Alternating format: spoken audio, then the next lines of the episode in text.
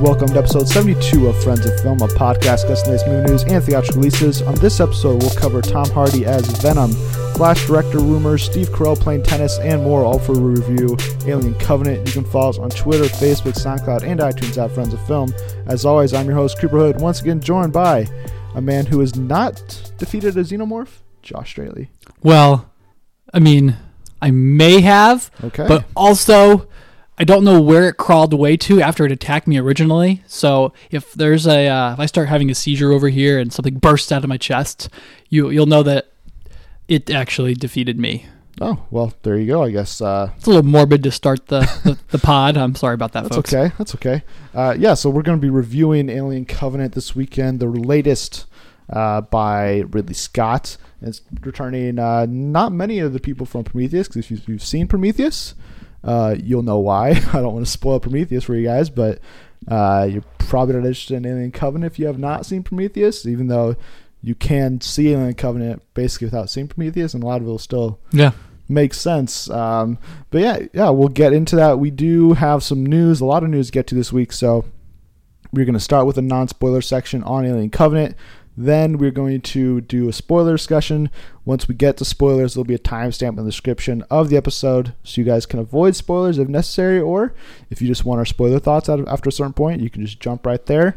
And then there'll be a separate timestamp telling you guys when it's safe, and we're moving on to the news. Um, but let's get the review kicked off. Uh, it's my week to start, and I was a big fan of Prometheus, so I was pretty excited for Alien Covenant. Uh, it was in my top 10 for most anticipated of the summer. Um, as I was leading up to this, I rewatched uh, Alien, Aliens, and Alien 3 plus Prometheus. Uh, first two, I think, you know, the first one especially, I think just holds up so incredibly well for just its special, its practical effects, uh, just keeping it so small but being thrilling and intense and uh, scary and brutal and everything. And Prometheus isn't really much like that. It's more of a sci-fi take on the franchise and just kind of an exploration of life. And it's kind of what I expected to get from this one. And uh, one of the things that I really loved about Prometheus was just how like gorgeous it was, the shots, the way the planets looked, uh, and Ridley Scott takes that. You know, he brings that back for Alien Covenant, and it looks it looks great from the start and throughout the whole thing. Uh, there's not really a bad looking shot out of the whole Yeah, movie, really. For sure. Um, he goes really big in the movie uh, as he tries to take it the franchise basically to the next level and be that kind of summer blockbuster. Um, but he also tries to keep it small in other points, and I th- I think that can kind of you know cause some difficulties with that story because at one, at some points it is just a small intimate story about people, and then the next second it's about you know where did we come from? What is faith? Yeah. what is creation? And um, these really like heavy topics and it just like goes there but then the next scene it's like this huge action set piece and it's just like kind of going all over the place. So it gets a little i had some pacing issues with it but uh, the cast that's one of the big things that make these these movies so good is they are ensemble pieces. And you know especially in alien and aliens you know they have that core group of people that you come to know and love very quickly. So that way you care when a xenomorph does come and kill most of them. And in this one i think it was really katherine waterston uh, and danny mcbride who really stood out for me. They were both katherine waterston very ripley-esque um, and Oh, she, yeah. she played that very well. And then danny mcbride he got to kind of take away a turn away from his comedy stuff and be you know kind of dramatic. And i was pretty shocked that he was i mean i wasn't surprised that he's not he's like wow he's a good actor. But it's just not something you're used to seeing with him. So that took me by surprise. Uh, but i mean the standout once again if you saw prometheus uh, see it again in here is michael fassbender uh, he plays dual roles as uh, the androids walter and david uh, walter is the updated version and david is this his holdover character from uh, prometheus and it at certain points I, there's some moments where I'm not sure really how they're doing this unless they're CGI Fassbender's face onto other another person's body. But I mean, there's Yeah. there's some moments where you're just kind of I'm left wondering how exactly did they pull this off because it's two Michael Fassbenders like touching and interacting with each other, and you can see both of their faces, and it shouldn't make sense and it shouldn't be possible, but it is, and it's like it, it's kind of mind blowing that it that it's happening. I haven't seen something that well done bef- before since like maybe like The Parent Trap or uh, Back to the Future Part Two, when Michael J. Fox is interacting with his like his kid from the future, like with all that close touching and everything like that. Yeah, it was definitely well executed. That's a really good point. Yeah, so uh, I thought the rest of the cast was uh, you know fine. None of them really stood out to me. Fair enough. Uh, most of them are there just to die, honestly. so that's kind of why I don't think Yeah. they left really good impressions on me. And there wasn't a lot of that that camaraderie between the team and a lot of time spent with them, getting to know them before everything you know goes bad and they all start they start getting killed off one by one and everything. Um, but the thing I was most interested in about this movie was not the fact that we're going to get more aliens and everything by the look of the title and the way the trailers played out, but I wanted to know and see how Ridley Scott was going to answer some of those questions that he kind of proposed in Prometheus. yeah. Whether it's where did the xenomorphs come from? Where did hum- humanity come from? Uh, you know, what is it? You know, is the creation of life this this precious thing, or can anybody do it? Uh, and this movie kind of starts off, and it, it looks like they're going to take more of a faith approach to it, and what does it mean to have faith, uh, to be religious almost, and that idea gets pushed aside very quickly, as does everything else established in Prometheus. Uh, so that way, Ridley Scott can tell kind of a different story. And I was kind of bummed by that because I wanted to see, you know, what, you know, answer some answer me some of those questions that I left Prometheus with, and I didn't get those, and I left Yeah. even you know some more questions about how does this line up with other things that have happened in the Alien franchise to this point. Uh, but it was still, I mean, one, the xenomorph, the neomorph, the protomorph, whatever you want to call it, whatever it is, whenever that comes to play, I mean, it, it hits. That's where it's probably at its best because it is violent, it is bloody, it is action packed, uh, and it just keeps you, it, it's thrilling in that moment. Um, but it's a slow moving story to start. Uh, it gets a little, it drags at certain points, and I kind of left the movie after you know going in with these expectations of having questions answered, uh, and leaving with more questions, and you know just seeing how the movie kind of played out. I was bored through parts of it. I left underwhelmed, uh, which I didn't think was going to be the case. So I'm going to give it two and a half ticket stubs out of five. Oh, okay. Well, yeah, I think I'm gonna follow right along there with you, Cooper. Um, Prometheus is this is the sequel to Prometheus, um, titled Alien Covenant. So obviously they wanted to finally establish like what franchise this belonged to, since Prometheus was sort of like the surprise. Um, this is actually in the Alien universe type of a film. So while Prometheus was ultimately disappointing, um, it wasn't something I thought that was genuinely new. And so Alien Covenant is the continuation of that, only emphasizing like the alien themes more and more. And but it also kind of jumps in there with a little bit of like Lost World of Jurassic Park at sometimes and ultimately um, it felt like Prometheus in the end being disappointed. Uh, it has all the elements of another great Ridley Scott tale. Um, you know, it was cool to see the uh, origins of like the Weyland Corporation and um, David, and seeing Guy Pearce's little cameo there. That was that was cool, um, and that kind of set the tone of the movie not focusing on the past as much as it is focusing on oh, are we creating robots to replace us? And that's where he went with it instead of, you know, like you said, tracing back the origins of human life, if you will, uh, throughout this franchise. So that was that was a little bit disappointing. Um, and the, the movie follows a has a pretty good storyline until, of course, like you said, we we meet the holdover from Prometheus, David, and he's he takes us down that road of humans ultimately creating their replacements and so on and so forth. Him playing God and. Uh, that was the that was the distraction of the movie, like the pacing issue that I think you mentioned, where we everything all dies down and we're like, okay, we're getting a history philosophical lesson um, in the middle of the movie, and I was like, okay, but when are we gonna get back to the really dark, scary Ridley Scott alien horror movie that all of the trailers have sold me on? I didn't. I've never once seen you know the idea of we're gonna talk about some important stuff here. I was like, okay, so go figure with that. Um, but don't get me wrong, that's a plot worth exploring. But I came to this movie for aliens, and that's what I wanted.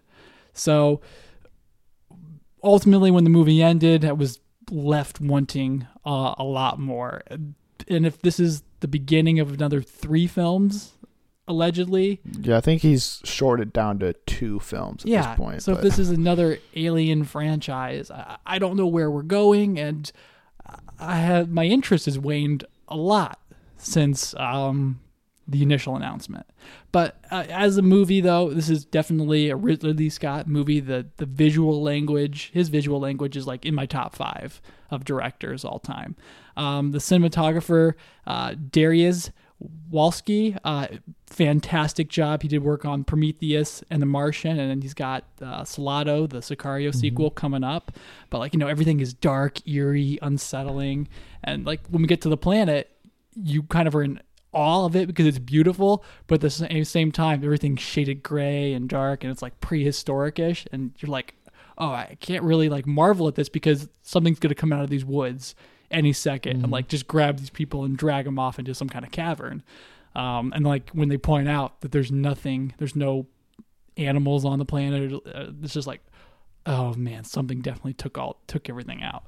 Uh, and the movie, when it does get to the horror aspects, though, is great at it. Like you said, it was violent. Watching people, you know, erupt into seizures and have monsters like vomited out of their mouths or burst through their chests, or I think at one point come right out of the guy's back spine. yeah, Yeah, that was disgusting. absolutely. Uh, he's Scott knows how to get that done. Um, and while we, I mean, like you said earlier, like the cast is there to die for the most part. Um, but Danny McBride and Kathleen Waterston, Katherine Waterston, definitely stars of the show. Danny is definitely going to be picked up as a great actor from this going forward.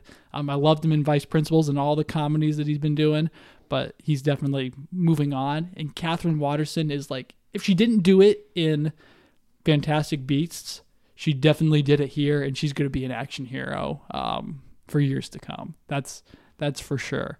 Uh, and speaking of all the characters, though, I did like that they coupled everybody up because it's like a colonist mission, and that added to the drama a little bit.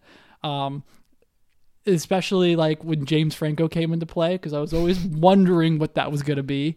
Uh, but you know, ultimately, the movie isn't going to be a rewatch for me because it felt like just another cog in this grand story that I really don't have an interest in seeing. So at the end of the day, I'm going to have to give it a three because it still provided some of those elements, but at the end of the day, I don't think it's really a great film.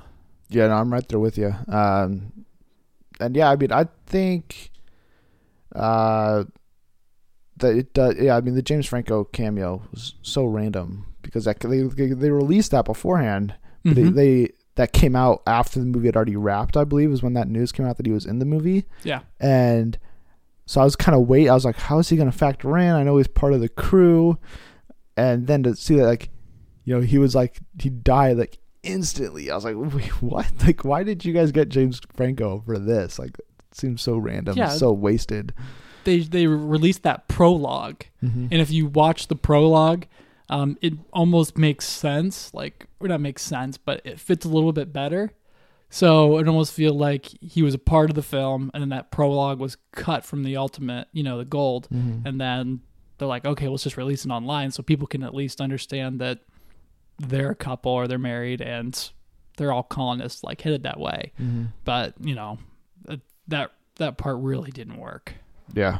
So uh, let's move into spoilers so we can talk about some of the other stuff uh, from the movie. And the one thing that kind of caught my attention as I was watching it was the trailers kept playing in my ma- in my mind, and I kept realizing that it felt like at certain points we are going to get a closing, and but then I was like, wait, but this hasn't happened yet. It's like, oh, so I know this has to happen. Like they, like the big moment in the trailers, a lot of them ended with that. You know, I think it was a, a hover. It was like a health pod or something that came down to the planet to rescue uh, Daniels and whoever else was still alive at that point, and take them back up to the main ship where they could be safe and they could go on and everything. And that's when like the big xenomorph attacks for the first time. Really, it's what it looks like in the trailers. And I was like, I anticipated that was gonna be the finale, but then as I was watching it, I was like, this seems like a weird way to end the movie. Uh, after everything that happened, I, Yeah. after it ended, and I was like, that just doesn't seem right. And I feel like I've seen more. And then I recalled the trailers, and I was like, I'm pretty sure they still have to have a battle inside of this big spaceship. And then, uh, like two seconds later, it's like, oh wait, we have movement, and it's like, oh okay, Yeah. here it is. Uh, and it's like it was like this false ending, only to get another action set piece in there, uh, which was entertaining at points when she's like opening up the cargo bay, but it also it it feels like you know Alien and Aliens, where the only way to defeat these things is throw them out into vacuum of space. Yeah, like yes. we can't come up with different ways to defeat these things The or this classic. guy. Like come on. Yeah. The classic kill. I needed, I need, I wanted something a little different at Mhm. the end. So I was, a- I was surprised because I kind of heard that before going in that you know if you if you have not watched the marketing, don't do it because it spoils some stuff. And I'd seen a lot of the trailers, and I thought it doesn't really seem like they spoil a lot. But then as I was watching, I was like, yeah, they kind of did. Yeah, and it was almost like it was like a uh, an added part to the script too, where the we've got our ending all neatly tied up with a bow, and then all of a sudden someone's like, "Well, let's make it ten minutes longer." Yeah, and so then they they drop in, you know, the final attack. The, the crazy thing is too, like the xenomorphs on, you know, is gets on board the ship, or you know, bursts itself on board the Mhm. ship, and it all happens in a matter of like 15 minutes, and then it's Yeah. fully grown.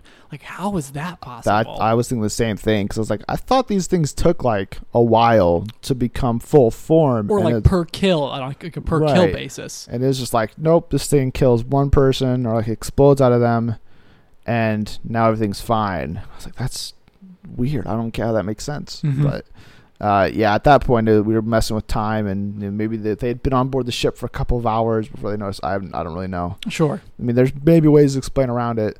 Um, but one thing they didn't explain that kind of bugged me was uh, we see David's arrival onto this planet initially, and he releases the air pathogen that you know is the foundation behind the xenomorphs and everything onto the base what appears to be the main city or main planet, main population of the engineers. And it comes, it- yeah. it comes down and it kills and it like it swallows up all of them. They're all kind of, you know, Turned to stone, for lack of a better yeah, word. basically, and like the way that that you know that same stuff you know affects the passengers of the sh- of, of uh, Covenant, it doesn't appear to have that same effect on the on the engineers for whatever reason. Where when the Covenant people you know breathe in the air dust or whatever, they immediately get you know one of the aliens you know starts growing inside of them. But when it happened to the engineers, they kind of turned into that rock formation almost and just died instantly. Yeah. Which I was like, that doesn't make any sense because they should have breeded some new sort of alien, which then should have been roaming around this entire planet, not killing Michael Fassbender. Right. and it is like, that seems like a plot point that should have been addressed at some point. Yeah, and especially when they take you down that road, Fassbender's sort of lamenting the death of Noomi Rapace's uh, character, Elizabeth Uh, Elizabeth Shaw. Elizabeth Shaw, and it's not immediately clear that he's the one, you know, releasing the pathogen on all Mhm. those people. And I was like, okay, is he kind of just kind of remembering this in time because he's read all the hieroglyphics and things like that? But yeah, it, eventually you learn that yeah, he he's the one that dropped the virus on all these people, and it's definitely reacting to them different. And he doesn't say, "Oh, I've tampered with it," to, Right. you know, try to create this something new. And that's what I went ahead and assumed. That's why they were breeding aliens Mhm. because we learned that David, the the holdover from Prometheus, is playing God, trying to create a virus that'll actually you know carry out its mission and kill Mhm. humanity because he believes he's the He's- the next iteration. yeah. So that whole that whole plot inside of this what I thought was an alien movie is I mean it's ultimately a part of the story but it kind of di- dug at me because do I really need an alien origin story Right, and that's kind of what these movies are, but they're also like these movies are more so now about David than they are aliens. And I don't, you can throw alien on the title of Covenant, but mm-hmm. it might as well be just be titled Prometheus Three if he's going to make a prequel sequel to for the next movie or whatever.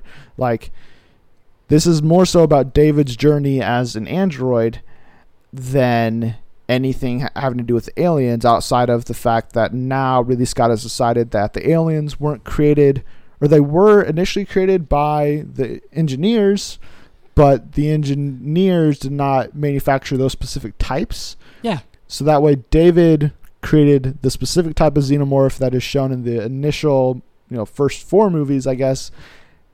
But then there's also an engineer in the first movie. Mm-hmm. but it looks like it from that little prologue basically that David wiped out all the engineers.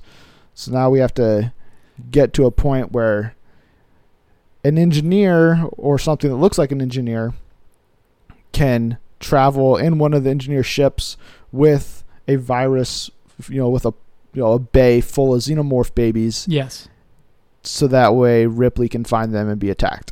right and it's yeah and uh, the whole the the continuity is just Yeah. haywire at this point until you just have to decide okay it looks like they all tried to spread out across the galaxy and then eventually you know got killed themselves but like you said if all the engineers are wiped out and david's the one creating the actual aliens Mhm. then how does an engineer with david's version of the alien you know show up on that planet uh, that Ripley and the crew find from Alien. So yeah, it's all so um, it's all so haywire at this Mhm. point, and I, I don't I'm, I just don't know what he wants to accomplish because it feels like he's trying to cross over the two movies that he directed back in the 80s, 70s and 80s, Mhm. Blade Runner and Alien Yeah. and tell one story about androids who create aliens. Mhm. So I don't I don't get it. Yeah, it's and like the the weird thing is like Prometheus is kind of about like I don't feel like that movie doesn't really set up the fact that David wants to kill humanity. It's more so he wants to find out basically where all life has come from, and then in this movie, he once he you know encounter I mean he, he encounters an engineer at the end of Prometheus, but then this movie he encounters the entire race it appears, and without any explanation he's already determined that I want to wipe them out plus all of humanity for no other real reason than somehow in those 10 years he has decided that he is the best form of life avail like Yeah. in existence Mm-hmm. uh, and I didn't really like that because I liked, you know, that idea of like, you know, of creation and you know ties very heavily into religion, uh, religious backgrounds and stuff. But you know, where did all of life come from? And like Prometheus, uh, uh, Logan Marshall Green's character is like, we can celebrate. We know where we came from because the engineers created us. Because we have the same DNA strands, and then Elizabeth Shaw says, "Well, th- who created them?" And it's just kind of this endless cycle of Right. creation and stuff where um, you know, you could play with that for a very long time. Instead, it's like we're not going to touch on the engineers anymore. They're Mhm. like wiped from existence, and now David is like the big bad of the franchise that's going to create all evil life and try to wipe out humanity. Yeah, like you can tell that story without crossing it over into the Alien franchise because now my expectations are just all about what we've seen in those first four movies instead of now I'm thinking okay, well, now this franchise is actually not about aliens, it's about the origins of life gone amiss, creating aliens where people have to survive. Yeah, it's about the creation of life, but also the destruction of human life. Yeah. So it's it's it's very weird, like ideas to have thrown around in one single franchise. Um, and yeah, I, I don't know. I just the when they revealed that you know David basically created the xenomorphs and that he is basically playing God in this franchise, I was like, that I don't like that. I don't like that idea. I liked the earlier explanation, or not even explanation, but just what we knew from the original movies Mhm. that there is something else out there that created this other life form that is now killing us for just because we are there. It wasn't like we're engineered to kill humans. Yeah. It's just like this is just an alien species that kills things. Mhm. Uh, and then Prometheus, we get you know a little more backstory of okay, well here's the engineers, here's what's created this alien life form, and apparently they also created us. So you know where you know is the creation of life even you know something that should be you know special, or is it just this regular thing that you know anybody can do? Right. And- Once you are alive long enough, you'll figure it out eventually. and this movie basically is like, yeah, creation's not special. At a certain point, anybody can figure out how to create something, some form of life. Yeah. Um, which ultimately leads to a conflict between David and Walter because David is very much, we are the new, we are the highest form of life. We should be ruling. We should be, you know, the only thing in, in existence really, or we should have the ability to create and form life and the galaxy as we see pleased. And Walter, uh, because of his program and everything, he is, you know, more like I, I want to protect the humans. I want to be with them. Yeah, they're much more my, of a they're, servant. yeah, they're my creators and all this stuff, and ultimately leads to a duel, to which you're led to initially believe that Walter bested David, and then the end of the movie, find out that David actually bested Walter and he was in his place. Uh, did you see that twist happening? Did you catch on to it before they actually revealed? Before you know, Daniel said yeah. David, or, Right. or yeah, As uh, as Katherine's getting into her sleep pod and like just about to drift off, she realizes, oh, it's not him yeah, because he didn't know about the lake. He didn't Mhm. know about the cabin on the lake, and I I saw it coming, but there were four or five moments where I thought, oh, he would have went ahead and just taken advantage. Um, one being, you know, helping her, helping um, one of the survivors from the planet, you know, recover. He was acting kind of like a tool. Like, okay, that's David. Then he helped him out. Then he's like, oh no, that's Walter. Then he eventually goes out there and helps Katherine on board the uh, the loading cruiser at the end there. So it's like, okay, that's Walter. And then when the xenomorph breaks out, I'm like, well, how'd that thing get on board? Well, it's definitely David. But then he helps him with the doorways. I'm like, okay, Walter. And then you, they make a point to show you the arms missing, and I'm like, oh, okay, that's definitely Walter. And then at the end, you know, you realize that and I missed the one hint, which was David can't self heal, Walter can. And as he's stapling up his skin oh yeah, on board the ship, I'm like, ah, that should have been Mm-hmm. that should have been it. But at that point, I was like, nope, okay, Yeah, I would. I kind of just had it in the back of my mind because they were just so, they just were so just like, you know, just aggressively showing, saying Walter, Walter, Walter, and they they show a shot of his hand, Yeah. which in the movie, uh, one of the xenomorphs, you know, bites his hand and burns, you know, half of it off through the acid, and it's like, okay, you keep showing me this stuff which you weren't focusing on throughout the first hour 40 of this movie. Why are you doing that? And the battle between David and Walter, we don't see other than we see, you know, we see David reach for a knife as Walter is on top of him, and then the next shot we see of them is, you know, of what is supposed to is what they want you to believe is Walter with a with a gash on his face, showing, oh, you know, he got he had a cut there, uh, which really, if it was like if David was, you know, I mean, this is David, so why he would inflict that cut, nobody would know that Walter cut him on the face, anyways. Right. But he cut off his hand and stuff, so uh, it was just a very weird moment. Where I was like, that seems too like okay. You showed me the knife, now you show me the cut. I know you want me to believe this is Walter, but there's something just off about this whole thing. yeah. So, uh, do you have any other uh, thoughts? No, that, I mean that that does it for me. The movie was really cut and dry, but I just at the end I don't know where this goes because David is on board the Covenant as Danny McBride and Katherine Waterston, you know, enter their sleep pods. And two thousand other people, in 2000, yeah, in 2000 other colonists, and then like plus a thousand embryos or something. yeah, or I think it's more than that, but yeah, a ton of like you know second generation Mhm. people that they're gonna populate the planet with. So it's just like, uh, okay, um, where is this going from here? Is Yeah. the Covenant going to be the ship that sends the beacon out that Ripley and the crew go after, or is that a part of? So there's just so many questions Yeah. with these two movies left that I, I don't know what to say. yeah, I mean, the biggest takeaway for me f- was that this movie has been more well received than Prometheus, where I like Prometheus much more than I like this movie.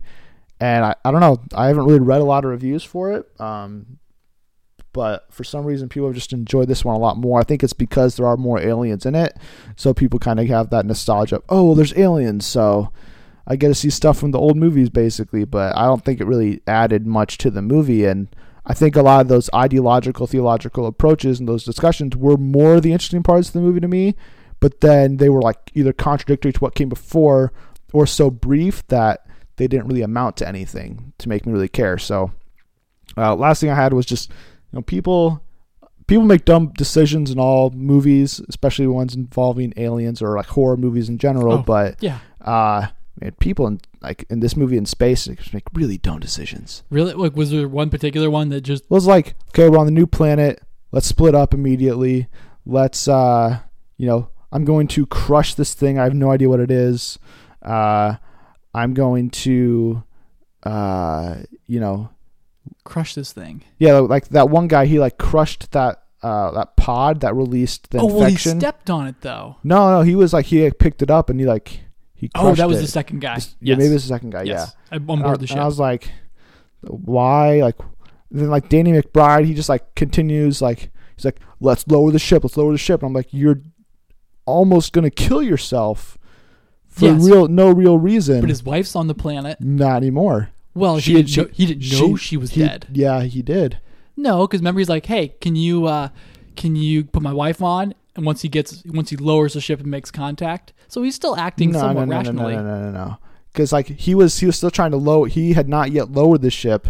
Because I was right. I think right when Waterston, they were able to have have contact when they were back with David, and they that they just maintained contact where they could say, okay, we have contact with you. We need you to come down here, and then, which I thought was a really dumb decision on Daniel's part to say, yeah, your wife's dead because that's his whole incentive. that's why he's like trying to get back there Okay, yes, uh, to then to then endanger the entire mission and the entire colonization of humanity for people that you do not love and you probably met very recently. I was like, that seems like a dumb move, especially when your two other you know co-pilots basically are like, no, we can't, we should not be doing this.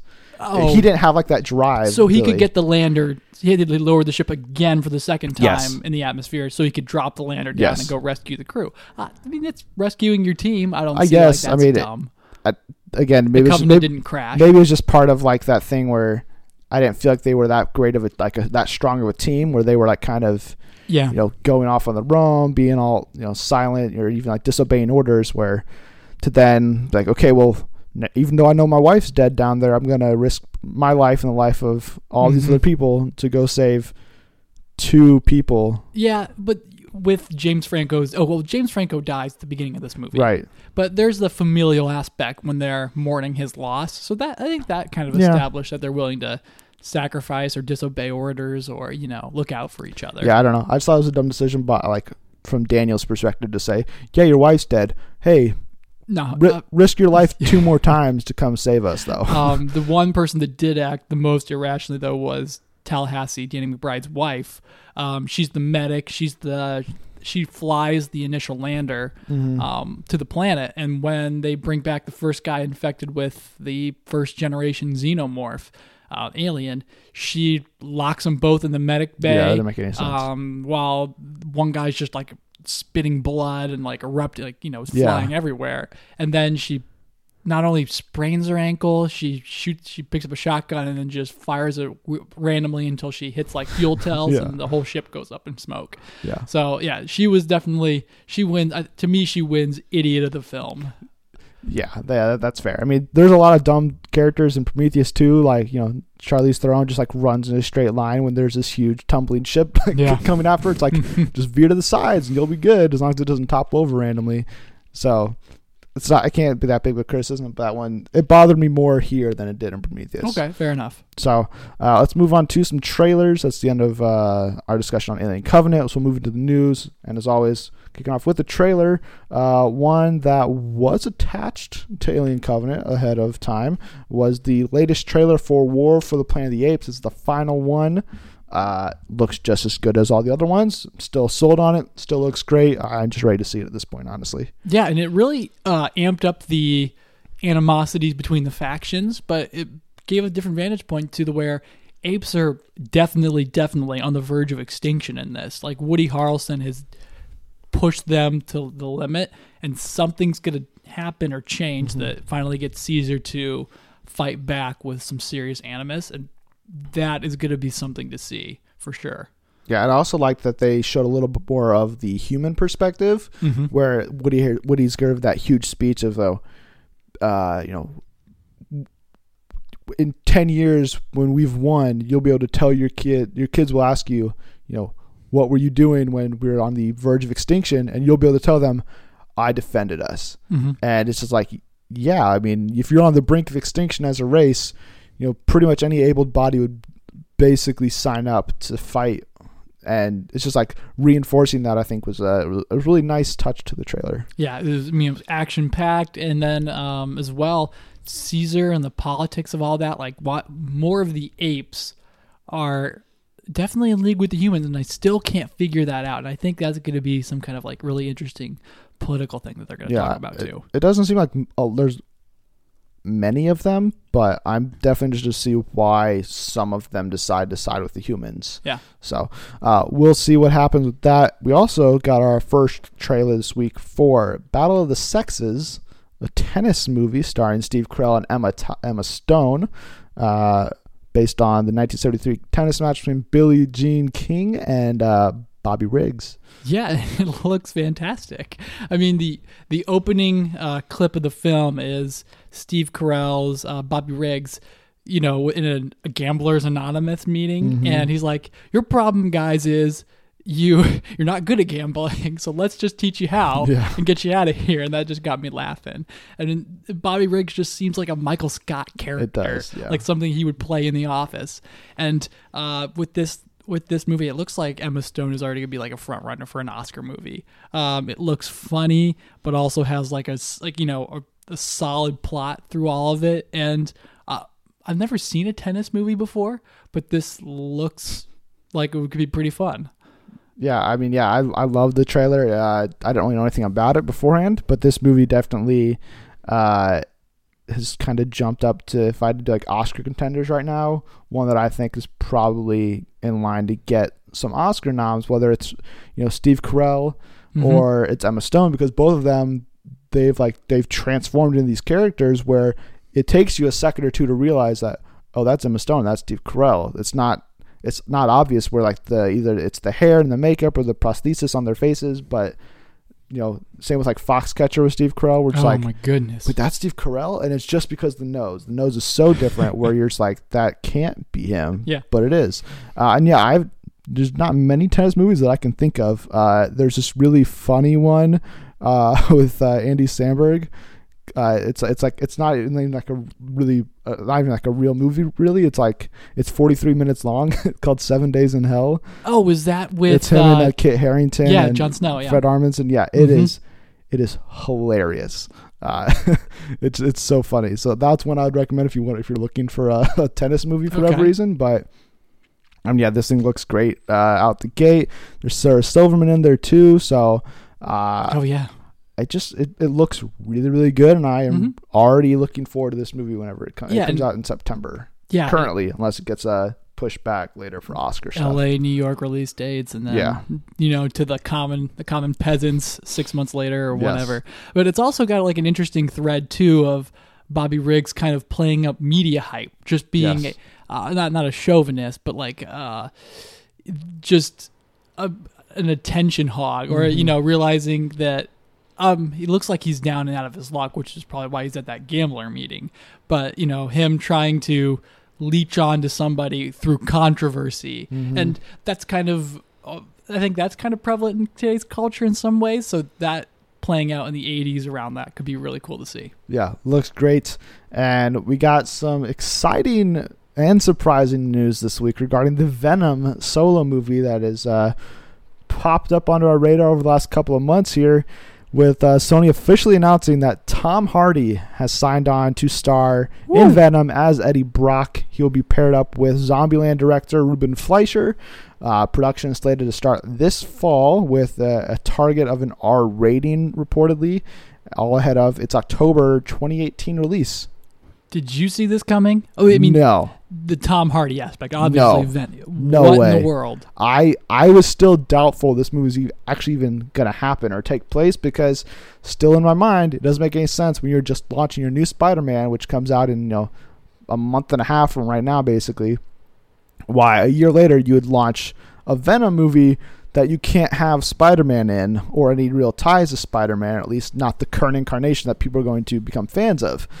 So that still doesn't make any sense to me. I'd be more a little more excited if this was going to take place in that same continuity, where then in the Spider-Man sequel or later down the line we could see Tom Hardy versus Tom Holland. Basically, Yeah.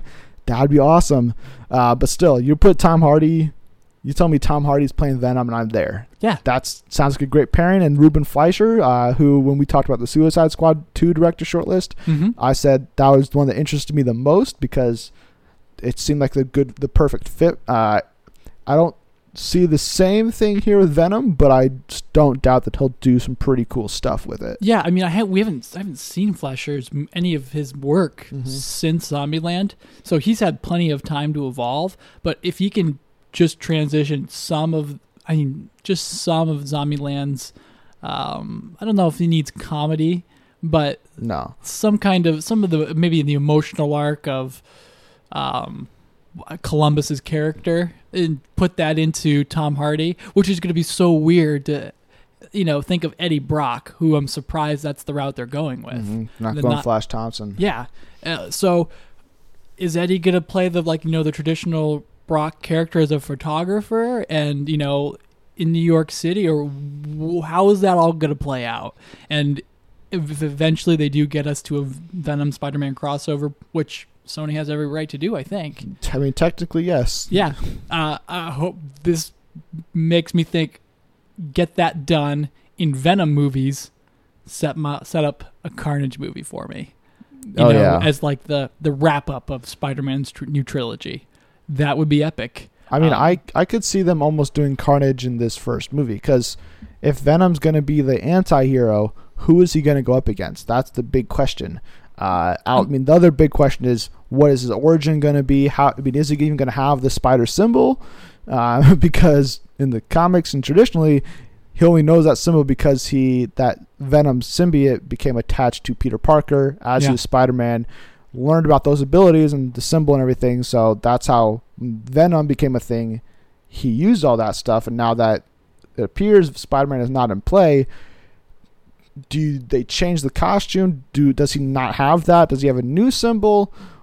How is he even going to become what is known as Venom? Is, can he can he work at the Daily Bugle? Like I have so many questions. Yeah, and you know, part of me thinking is, well, if Spider-Man's going to become the hero of New York City in his movie this summer, um, he's going to be all over the news. So it wouldn't be hard for him to say, "I wish I could be like that." Like see a TV spot because Spider-Man will be in this movie. It'll be hard to fathom, but I don't. I think I don't even think you need an, a, an an like him being the anti-hero. I don't even think you need a villain if it's just Eddie Brock fighting with the symbiote himself. Um, and you know he's down and out of his luck, and that thing is empowering him to you know get what he wants or exact revenge, and it's him fighting against that. So But then, like, what? I mean, what is he fighting then? Is he just fighting, you know, thuggers like that? well, Like- the symbiote itself causing him to turn violent. Yeah, So it would definitely be a more thoughtful approach to Venom yeah. than anyone's used to, but I could see it happening because you you want to make Tom Hardy a sympathetic character. Well, right, but yeah, again, I just don't know how they're going to go about doing this because so much of this character is tied to Spider-Man, and I don't think they. I mean, legally, Spider-Man still is owned by Sony and has his theatrical rights, but whether Tom, Ho- I don't know if Tom Holland is you know, that iteration, if that is basically co-owned now because it's a Marvel Studios property and a Sony Pictures property, where Marvel Studios has said they have nothing to do with this Venom movie. So I don't think they can even like have a TV in the background with, you know, a clip from Civil War, a clip for Spider-Man Homecoming playing in the background because that instantly establishes it to the continuity of the entire MCU. Yeah, Which then, if you know, if I think this movie is being made because the, Sony knows that Spider-Man is going to be completely revitalized as a brand come July and when Spider-Man: Homecoming comes out and makes a lot of money and people are praising it, hopefully, uh, they know it's going to be a big thing again, and they're gonna they want that's why they want to make a Venom movie or a Black Cat and Silver Sable movie. That's why they want to do that stuff, and if you if you do that now, that's I think that's because Marvel Studios is saying, listen, we love Venom, we we want to do a Venom movie, but we want to do it.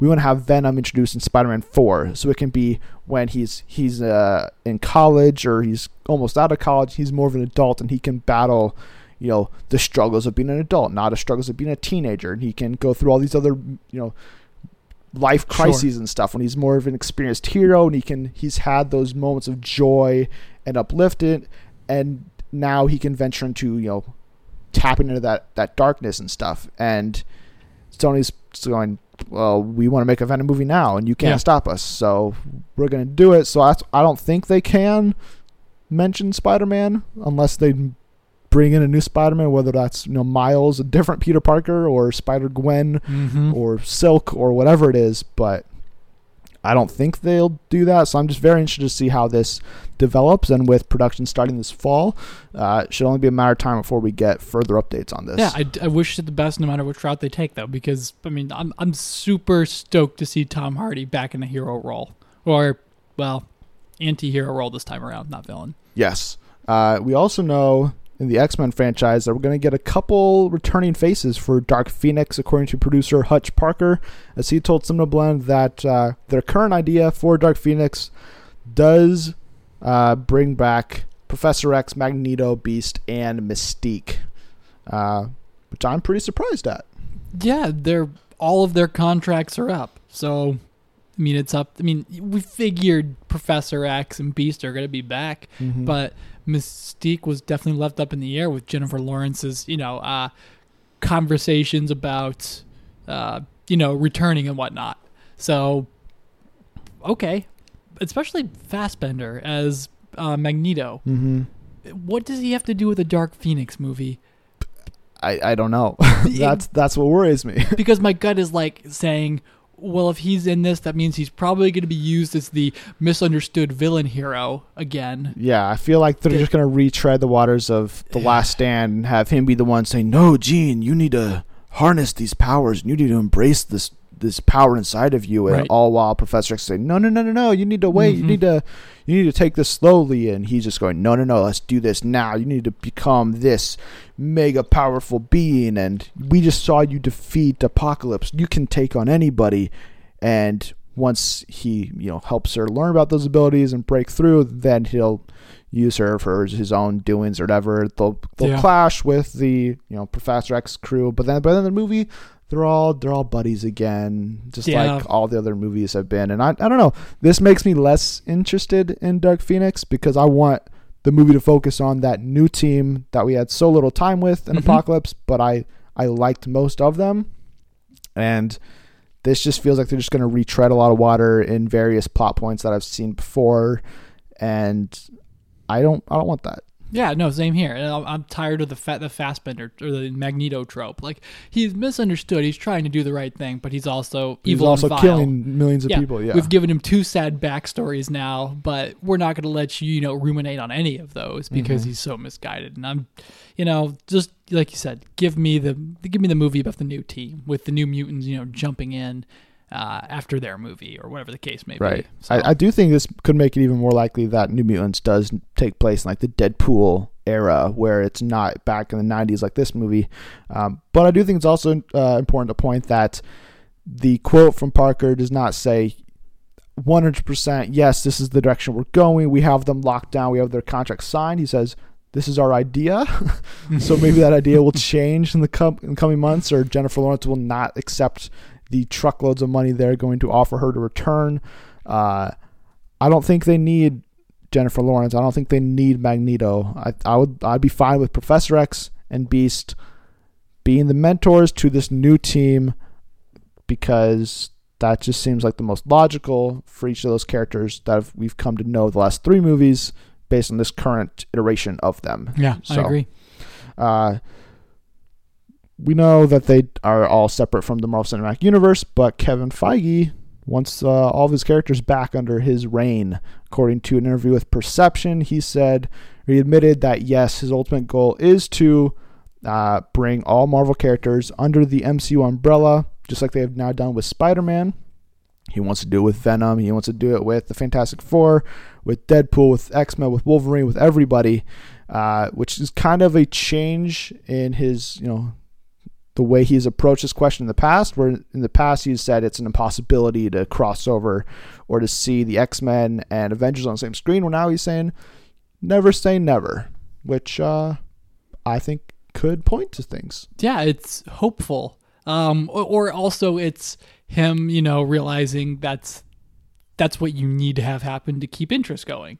Like, Right. You know, if there's the possibility of a crossover, then you're going to want to keep up with all these characters, and you know that kind of almost puts pressure on other studios to say, "Hey, come bring your." Five hundred million dollar franchise to our you know billion dollar franchises, and you know let's let's get to work, make it a two billion dollar movie or whatever the case may be. Um, great, I'm all about it. Yeah, I mean, I think this could point to them being in preliminary discussions with Fox to maybe regain at least the Fantastic Four back. Yeah. Because I think Fox has at least figured out that they can make money off X Men and Deadpool and X Force stuff, but they have proven that they have no idea what to do with Fantastic Four. And if, you know, Marvel's saying, listen, we'll give you, like, give us those characters back, plus Galactus and Silver Surfer and uh, these other, you know, space and cosmic beings then we will give you free reign to make whatever TV shows you want. We don't have to produce them anymore. Yeah. Uh, you can do whatever you want on TV, and it's out of our it's out of our hands. I feel like that's a fair trade. Uh, uh, so and especially if you get a revenue sharing with the rights. I mean, just mm-hmm. sign a whole new deal that Fox agrees to stop cranking out Fantastic Four movies every three years or four Right. years just to keep the rights to them. You know, and that's a winning situation, especially with Legion and the Gifted mm-hmm. kind of getting uh, a lot of hype and praise. So go for it. yeah, I mean, I would love to see X Men uh, with the Avengers, and specifically, Kevin Feige was asked if uh, he wants Hugh Jack because Hugh Jackman a couple months ago uh, said that the only way he'd play Wolverine again is if it is in an Avengers movie. Mhm.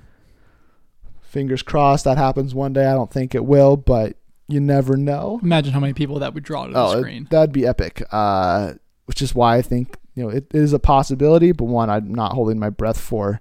But I I do think as much as I do want to see that, you know, Fox has given me some enjoyable movies in the past with the X Men, and if the X Men were back with Marvel, that means either their new slate is going to be really X Men heavy, or you know all these other new characters like Doctor Strange and Ant Man and Black Panther and Captain Marvel could get pushed aside a bit so that way they can introduce mutants and all these other things. So and there's a lot of other Marvel characters that you know we don't even know exist in the MCU that can be introduced for another couple of phases to keep things going, like Adam Warlock or whatever else may be. Yeah. They don't necessarily need the X Men, so I'm okay with Fox doing their thing and screwing with continuity every single movie. But if they want to give Fantastic Four back, I'll be totally on board. Yeah, absolutely. That would be that's probably that's probably where his sights are set right now. Yeah. So we also got word this week from Deadline that uh, David Ayer is in early talks to direct the Scarface remake. Uh, it stars Diego Luna. Uh, he actually previously helped write the script back in 2011. He was hired to do the screenplay for it, but it was recently announced that it's being rewritten by the Coen brothers. So, Ooh. Do you want to see this deal close? Uh, uh, I mean, I loved End of Watch. Yes. Um, it's I don't, I don't want to say it's a master class in like a buddy cop, not a buddy cop movie, but you know, a brother Bond film. Yeah. Um, and him seeing him sort of flip sides here and take a character driven story with Diego Luna, who I can't heap enough praise on, you know, after seeing him in Rogue One. Uh, so I think this is this is a would be a great project for Ayer, especially if he's had his go the script. And now that the Coen brothers are now putting their putting their finishing touches on it. If so, uh, yes, absolutely. Nothing would get me in the theater faster. Yeah, no, I, I'm right there with you. Uh, big fan of End of Watch. Big fan of Fury as well. Uh, David Ayer did didn't love Suicide Squad, but Uh, I think a lot of those problems that movie had is more so on WB than David Ayer's shoulders, in my opinion. So that does not really affect it. And I think an updated version of Scarface with taking the Mexican perspective, starring Diego Luna. If you have David Ayer directing based on a Coen Brothers script, I mean that's a pretty great ensemble you have right there. So there's really no reason for me not to be interested in this movie. Mhm. Um, but it is slated to come out next year, which means production would have to begin at some point by the end of this year. Uh, the latest, probably by the fall, uh, really, to make sure it hits that release date. And kind of made me wonder initially, what's happening with Gotham City Sirens? Oh, that's right. He was him and Robbie. Yeah. Uh, I have no idea. I mean, Yeah. we haven't heard anything since the announcement, right? Not really. I mean, he posted like one mysterious picture of Black Mask of like, hint, hint, this may be the villain, but Yeah. since that point, that was like the end of the year of like 2016. Now we're halfway through 2017. It's just been very cold. Margot Robbie keeps signing up for all these other movies. Mm-hmm. It just seems like this movie is kind of dead. Yeah. I mean, we never got an indication of when it would come out, Mm-hmm. but the announcement, along with Robbie and Ayer, made it seem like it was imminent. Yeah. But we don't. DC announced their master plan back in 2014, 14. and there have been many indications that it's still not the case, or it is the case. Oh, definitely or- not. you know, a lot of things have happened since then. Um, so my gut says that they announced it, but we're not going to see it till you know well into 2020 or beyond. Yeah, which is just weird because the the timing of the announcement was so. It seemed like they was just they were just building right off the hype of Suicide Squad, where Margot Robbie was the breakout star of that movie. Har- everybody wants to see more of Harley Quinn. They basically set up her future as a solo movie by having Joker break her out at the end. Like now she's just off there roaming on her own. So how do you not answer that question where Joker and Harley have been roaming the streets for you know three four years by the time this movie comes out like what what have they been doing? How come Batman hasn't locked them up? Uh, how does she you know I, I don't know it just seems like a weird decision to it, this is not official this is all just speculation but to indefinitely push back. I mean it, it, if this is if this deal does close with Ayer for Scarface this means if he is going to stay on and direct the movie, and they are they are dead set on David Ayer directing this movie, then he can't really get started on this movie until 2019, and that's to start writing the script or to start filming or anything, which means yeah, 2020 release date, which seems just like the exact opposite approach I would have expected.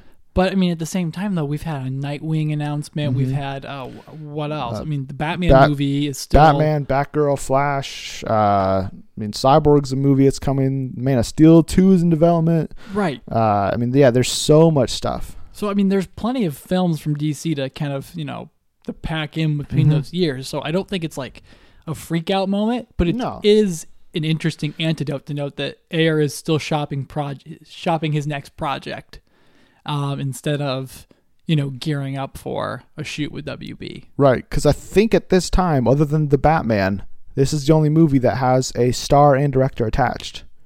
So for them this to this movie to be pushed all these years past just seems so weird in terms of your planning.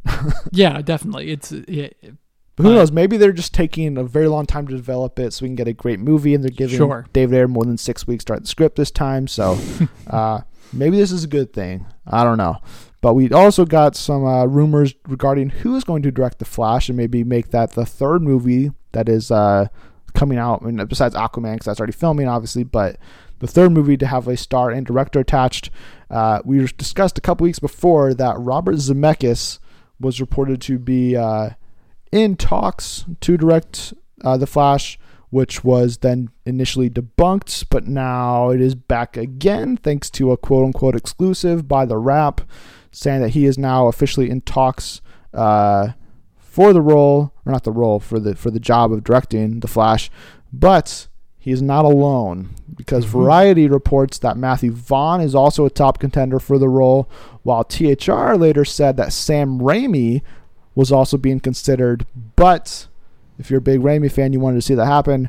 Looks like it's not going to, with EW saying that he passed on the project as well as another Spider-Man director in Marc Webb. So, our, it looks like our top two choices right now are Zemeckis and Vaughn. What do you want? Well, di- really disappointing to hear Marc Webb passed on it because if we had to go with like Mr. Outside Hire or someone we hadn't Mhm. heard of yet, he would have been a great choice because I think he did a great job um, with the Amazing Spider-Mans. I mean, the story kind of went haywire with too many villains Mhm. and uh, a death that was awful. but uh, isn't- if Matthew Vaughn's doing Man of Steel 2 Well, I think that's and he's working on Kingsman 3 too. I mean, the guy's got a full plate. I don't know if he can jump on board a Flash unless it's sort of like a situation where everything's ready and he just sits in the chair. You know what I mean? Yeah, I think. Well, when we discussed the Vaughn Man of Steel two rumor, uh, that was you know included in that report was basically if it's not Man of Steel two, WB still wants him to direct a superhero movie for them. So maybe he, they talked about Man of Steel two, and he's just like they couldn't get on the same page. But then he's like, "Well, you guys have the Flash job open, right? Mm-hmm. I'm pretty interested in that movie. Uh, let's do that one. And they're like, okay, well, pitch us your movie. And now then they start talking to Robert Zemeckis as well. And now it's that two person race. I still want to see Zemeckis' version. That sounds like seems like the best fit. Uh, even though it, it'd still be weird to see Robert Zemeckis's The Flash. Yeah. That's something I never thought I would see before. But Matthew Vaughn directing seems more likely because similar to Gotham City Sirens, this movie has continued to be pushed back and delayed and delayed and delayed. Uh, unofficially, that is because they haven't officially delayed it or anything, but uh, it's definitely not hitting its March 2018 release date at this point. Yeah. So uh, Zemeckis has to. He's filming his next movie with uh, Steve Carell later this Monáe, year. Uh, it's going to come out next year, so he can't. Uh, similar to David Ayer, he cannot make the Flash until 2019, uh, which it seems like WB's fine waiting to make this movie for whatever reason. It blows my mind that that's the case, but uh, yeah, I I want to see Zemeckis, but I'd not be mad if Vaughn was the choice. Yeah, same here. I, I agree completely. but I could also see somebody else. You never know. I mean, imagining Vaughn pull off Flash stunts in action Oh would yeah, be, I mean, be awesome. amazing. Plus, you get uh put Colin Firth in there as uh, Reverse Flash.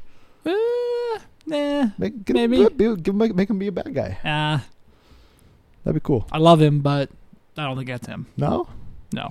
okay. That was just kind of a random throw out. Uh, so, who knows? But we also got a little bit of an update. Uh, this is more of a.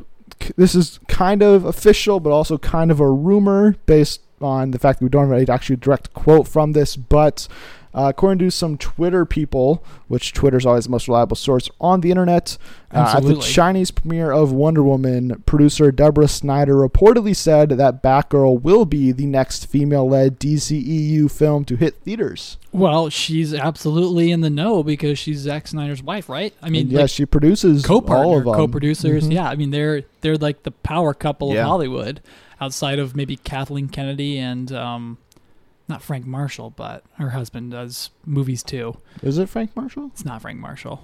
It may be, but that's my whatever. I don't know. anyway, yeah, if she says so, I mean, she's pretty much a boss too. So hmm Joss Whedon and Batgirl seem to be humming along pretty well then. Yeah, I mean, this lines up then with the f- with our thought that City Sirens could be pushed back a couple of we- a couple of years maybe. Yeah. Um, because if it's if it's not coming out in the next two years, then I think I think that's when they're probably aiming to have Batgirl out is before you know by 2020 at the latest.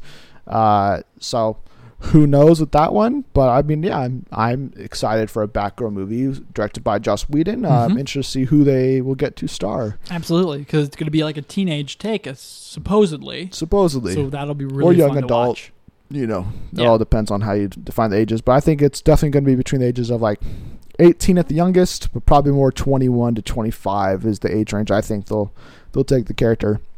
Uh, but also at the Chinese premiere, Zack Snyder reportedly said that we are getting a Wonder Woman sequel. Uh, this has come out. This came out before the early reactions for the movie were uh, allowed to be posted on social media. So have you seen the early reactions? What do you think of them? And you know, do you want to see a Wonder Woman sequel, or Well, are you at least are you at least happy that they're discussing Oh. it? Yeah, definitely. Um, I'm I haven't seen the early reactions, but I've heard of the early reactions, and they all sound positive. They've compared it sort of like the first Avenger, but it's light, fun, with also some gravitas, great action pieces, and things like that. So that's great to hear. And this quote from Snyder, or alleged quote from Snyder, jives with what Patty Jenkins has been talking about. How she's got lots of ideas, you know, to continue uh, Diana Prince's story. So yeah, bring it on. Um, I haven't seen the movie yet, but I imagine I'm gonna feel the same as well. What about you? I mean, Yeah, I mean we'll it? we'll be seeing Wonder Woman in two weeks. Uh, we we almost were going to be seeing it next week, but can't do it because of scheduling. Kills me a little bit, but yes, uh, I am going to be more excited for the sequel. Hopefully, after I see Wonder Woman, because all the early reactions have been really positive. Uh, I'm waiting to see the full reviews because I really haven't seen any negative thing about it, really, which is a little conspicuous. weird. Sure. Um, but I mean, who knows? Maybe this is just a flat out great movie, and it's gonna have 100% Rotten Tomatoes and just be like the complete 180 or everything that's come before. But uh, yeah, I've been really, really just kind of pleased, and just re- has relaxed me a little bit heading into Wonder Woman that it's getting good buzz because it means that my my expectations and my interest in the movie are not misplaced uh, Yeah. like they have, may have been for previous films. So uh, this all sounds good. The fact that we're getting one Wonder Woman sequel eventually, I think, is a no brainer. Um, personally, that since since they're doing World War One for this first movie, I don't want to see them do World War Two or something else because Okay. they established in BVS that she's been gone for she's not really interacted with the real world, not the real world, but just humanity Mm-hmm. for some time because she kind of lost faith in them. So I don't know how that plays into the storyline of Wonder Woman or if that's not really addressed and then that's addressed in the sequel. So that's why they do another period piece. But I'd rather see her jump forward and Yeah. you know because I don't want to I don't want to see Wonder I don't want to see her debut in BVS but then jump back 60 years see her in you know her solo movie and then see her in Justice League Yeah. and then jump back another 60 years to see her in Un- another period piece. Unless it was in the Cold War, I would be so about that. Yeah, I don't. I mean, yeah, but it just gets in that territory of you know, Whiplash. yeah, like where, what is she, where has she been? How is, have they kept this, you know, this goddess a secret like throughout all this time? Mhm. How are the, how are these events of you know her battling like Ares or her battling whatever other villain? It could be in a sequel if it's another period piece. Not be a like major point of discussion yeah, in yeah. the modern day. well, I mean, It's yeah, like, oh yeah, you know, we saw Superman. That's pretty weird. Yeah, well, it wasn't as weird as that time that this girl defeated this giant monster. It's like, yeah, you know, fair point. yeah, good. Yeah, that's true. Um, but we'll we'll find out. But uh, hearing Snyder feeling confident about it, saying, "Oh yeah, Wonder Woman two is on its way," um, that, that, that makes me feel really good. Yes. Uh, we also got word this week uh, from Deadline that uh, Power Rangers star Ludi Lin has joined Aquaman. He'll be playing the character of Merc. You excited?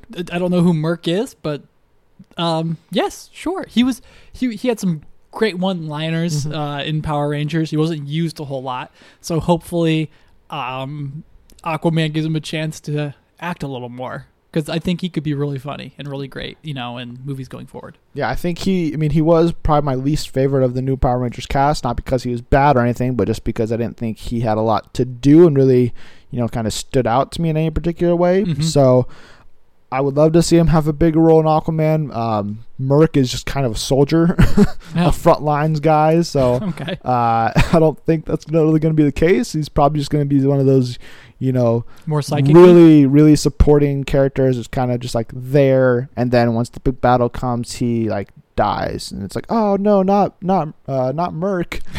but then you kind of forget that it happened. So American. I I mean, who knows? Sorry, that was weird. Let's All right. uh, move on to more DC mo- news, news, movie news, DC news. Uh, with Ray Fisher, he was at a Comic Con this past weekend, and he said that Cyborg is still being planned for a 2020 release. Do you believe him? I believe him, but I don't think it's a cyborg movie at this point.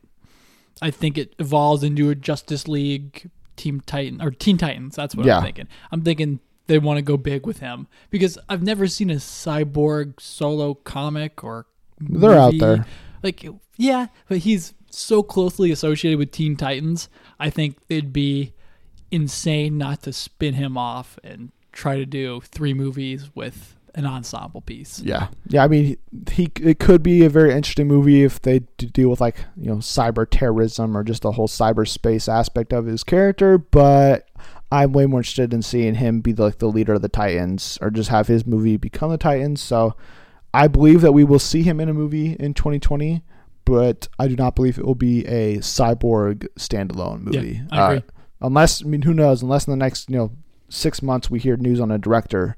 Uh, otherwise, that just doesn't seem like a real possibility at this point. So, uh, we did get some word from The Rock. He was asked uh, who he wants to play Shazam in the DCEU, even though he has no real say in casting or anything. Uh, I mean, it's The Rock though, so he could probably get whatever he wants. But he told uh, we got this covered uh, that uh, he met Armie Hammer a little while ago, and after that meeting, not because, not a meeting for the role, but after just meeting him and passing, uh, him and his producing partner kind of turned to each other and said he could be a good Shazam. So I'm inclined to agree. yeah, me too. Yeah, uh, I which is interesting though that The Rock would say that. I've been wondering if Armie was going to show up as Green Lantern in the coming years, but The Rock would know that.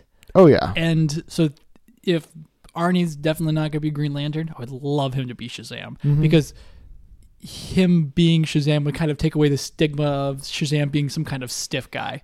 Like I don't know, it would be I'd be I'd have fun going to an Armie Hammer Shazam movie. yeah. I think he'd be able to play with that whole, you know, idea that this is a kid in a you know a giant godlike body. Yeah. uh, pretty well. Plus, I mean, he's like six, six foot five or six foot four or something. So I mean, he's he's a he's a big guy, and when you have The Rock going opposite of you, you need a big guy to you know make it seem like this Yes. is somewhat of an even battle. Uh, and yeah, I, I mean, I did think that I mean the Green Lantern stuff seemed like this was the way it was going to go if he was going to get in the DCEU, but. If it is Shazam, I would uh, not be upset with it. and The Rock gets what he wants. Mhm. So even though I still think Channing Tatum would be the best choice, but yeah, that too. but I mean he's technically still attached to Gambit. So yeah, the, the Channing Tatum has a great childlike quality. He, yes, he he exudes joy with some of his characters on screen. So yeah, mm-hmm. he'd be a great fit too. yeah. Even though there's a lot of people who want Zac Efron, which I get because he is a he's a he's a muscular dude, but he's also much shorter than yeah. The Rock. right. So and he's just a smaller guy, so I don't see that as that comparison unless you're going for like a David Goliath type approach. Mhm. So, uh, who knows? We also, uh, you know, if you listened to our King Arthur review last week, uh, I mentioned that I thought Charlie Hunnam would be an interesting choice for Green Arrow, which is not a, you know, big, you know, left field choice on my end because it's been something people have wondered for years. And he, uh, his previously said that he's not really interested in doing the comic book stuff, but when he was asked in a Facebook interview uh, this past week about it, he said, "DC, give me a call." So he's somewhat interested in the role.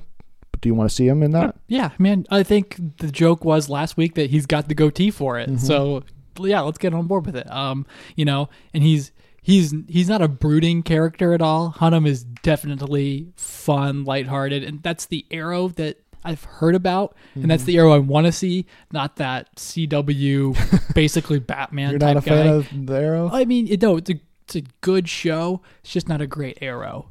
He, he needs to be sort of like a gunslinger, loose cannon, you know, buck authority type guy. Mm-hmm. Yeah. and I think Charlie Hunnam could play that to a perfection on screen. I totally agree. Uh, we also got word this week that uh, Zac Efron lined up a new project. He'll Yeah. be playing Ted Bundy, according to the Hollywood Reporter. The the charismatic serial killer. And when I saw this, I have to say, like, I thought it was hilarious.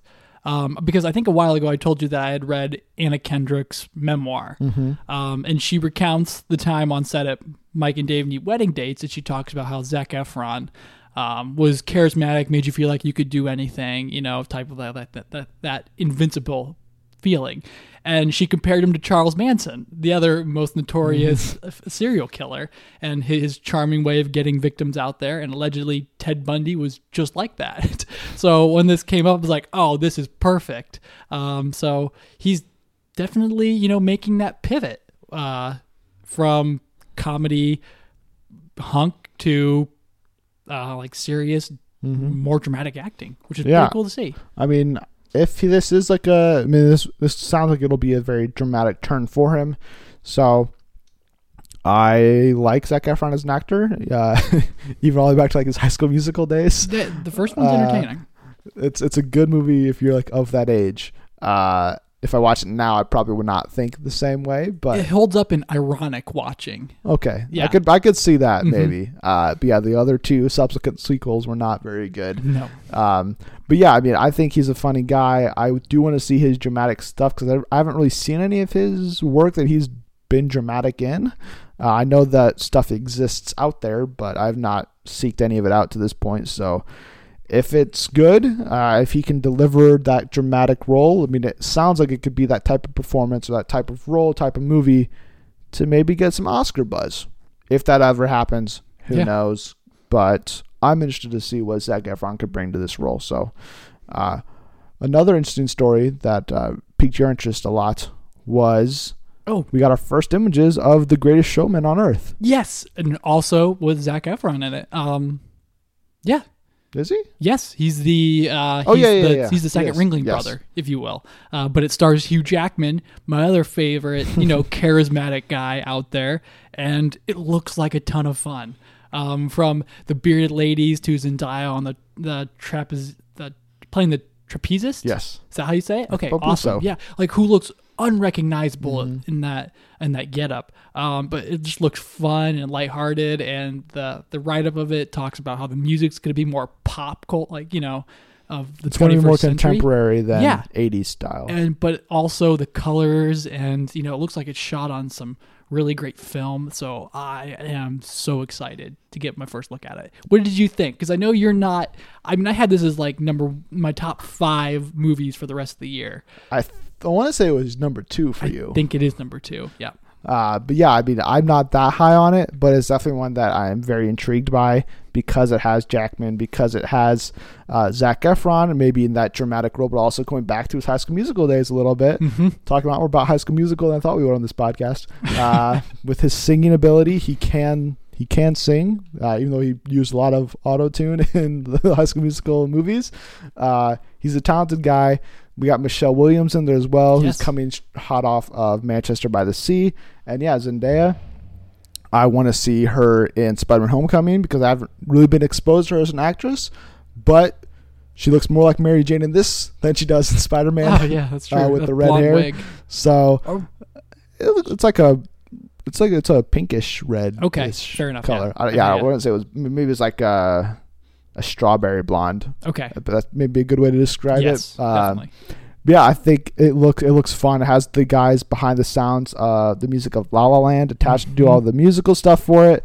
I just watched La La Land again over the weekend and it holds up so well. So I mean, it it seems like it has all the makings and a prime Oscar release date to be a really great film come the end of the year. Yeah, I hear you. Uh, two things really to wrap up real quick. Uh, Arnold Schwarzenegger confirmed to Screen Daily that he's going to be returning for Terminator 6 uh, once James Cameron gets the rights back in 2019, which is said to be directed by Deadpool's Tim Miller. Ooh, all right, okay, bring it on. I Uh, mean, I'm interested. whatever Cameron's got written up for this, I'm sure it's going to be way better than whatever the heck Genisys was, Yes. especially with Tim Miller at the helm. So awesome. Yeah. Ready for it. And quick thing came out of Cannes this week.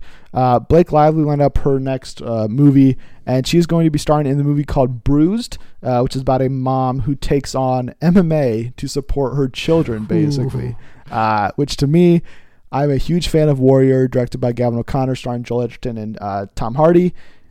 It's one of my favorite movies of all time, just because it's it's relentless, but it has that family quality. And it, this is looks like a female version of Warrior, but that sounds perfect to me. Yeah. Plus, Blake Lively, I really liked what she did in Shallows. I was kind of that action lead, so to see her be an MMA star and not have like Ronda Rousey star Sure. in this sounds perfect. Yeah, and then plus it's directed by the Notebook guy. Yeah. Um, Nick Cassavetes. So it's like uh, this could be a really big departure and a fun movie. Uh, so I'm looking forward to it too. Yes. So uh, that's all the news we got this week. Uh, what are we going to be reviewing next week? Well, we're gonna take a dive back into the Caribbean with Dead Men Tell No Tales, Mhm. uh, the fifth movie of the Pirates of the Caribbean franchise, and there's some movies that I enjoyed as a kid. Um, over time, though, I've become disinterested in it, but seeing the work that they've put into this makes me think this could be a, a delightful return to this the open seas, hmm seven seas. Yeah, I, I mean, this is one. If you've listened to the podcast throughout the last year or so, you know I'm not necessarily very interested in this. Uh, only recently, last couple of months, watched the movies for the first time, and didn't leave that big of an impression on me. But I don't know. We'll see this. Uh, Yeah, I I'm mean, not. I'm not excited for it. Johnny it. Depp is interesting. He's very he's a polarizing person in Hollywood, Mhm. um, but he always get he usually gets me into the theater. Uh, but if he's a train wreck as much as people have said he was on set, uh, it'll be interesting to see how Jack Sparrow comes out of this movie. Yeah, I just don't want a retread of the first movie, but with new characters. That's what I feel like we're gonna get. So I I don't know. We have Ghost Sharks. That's the one new thing I Yes, know. You know, and maybe Javier Bardem can save it. So hopefully. we'll see. Uh, but that's all the news we got. That's what we'll review next week. During our time, away, be sure to tell us your thoughts on everything we covered by tweeting us at Friends and Film. We always leave updates on the podcast, movie news, and more. You can follow me personally on Twitter at coops underscore hoops. And you can get at me, Josh, at just Joshua Ryan. And if you enjoyed this episode, please subscribe, share, retweet, and more because it helps uh, other people find us, helps people listen to the podcast, which we enjoy, obviously. That's why we're doing this. Uh, plus, if you want to be especially kind to the show, head over to iTunes, give us a five star review with comments telling us, you know, what what you love about the show, why you keep listening, but also maybe give us some constructive criticism uh, about what we could do to improve and keep you listening for the long haul, because that's obviously obviously what we want. Uh, so go do that. Help us out this week. Uh, and as you wait for our Pirates 5 review, uh, we'll have two episodes out that following week because we'll also have a Wonder Woman preview. So be on the lookout for that as well. But that's all we got. Josh, Thanks for stopping by, everyone. and thanks again for tuning in to the Friends of Film podcast. Be sure to tune next week for our review of Pirates of the Caribbean Dead Men Tell No Tales.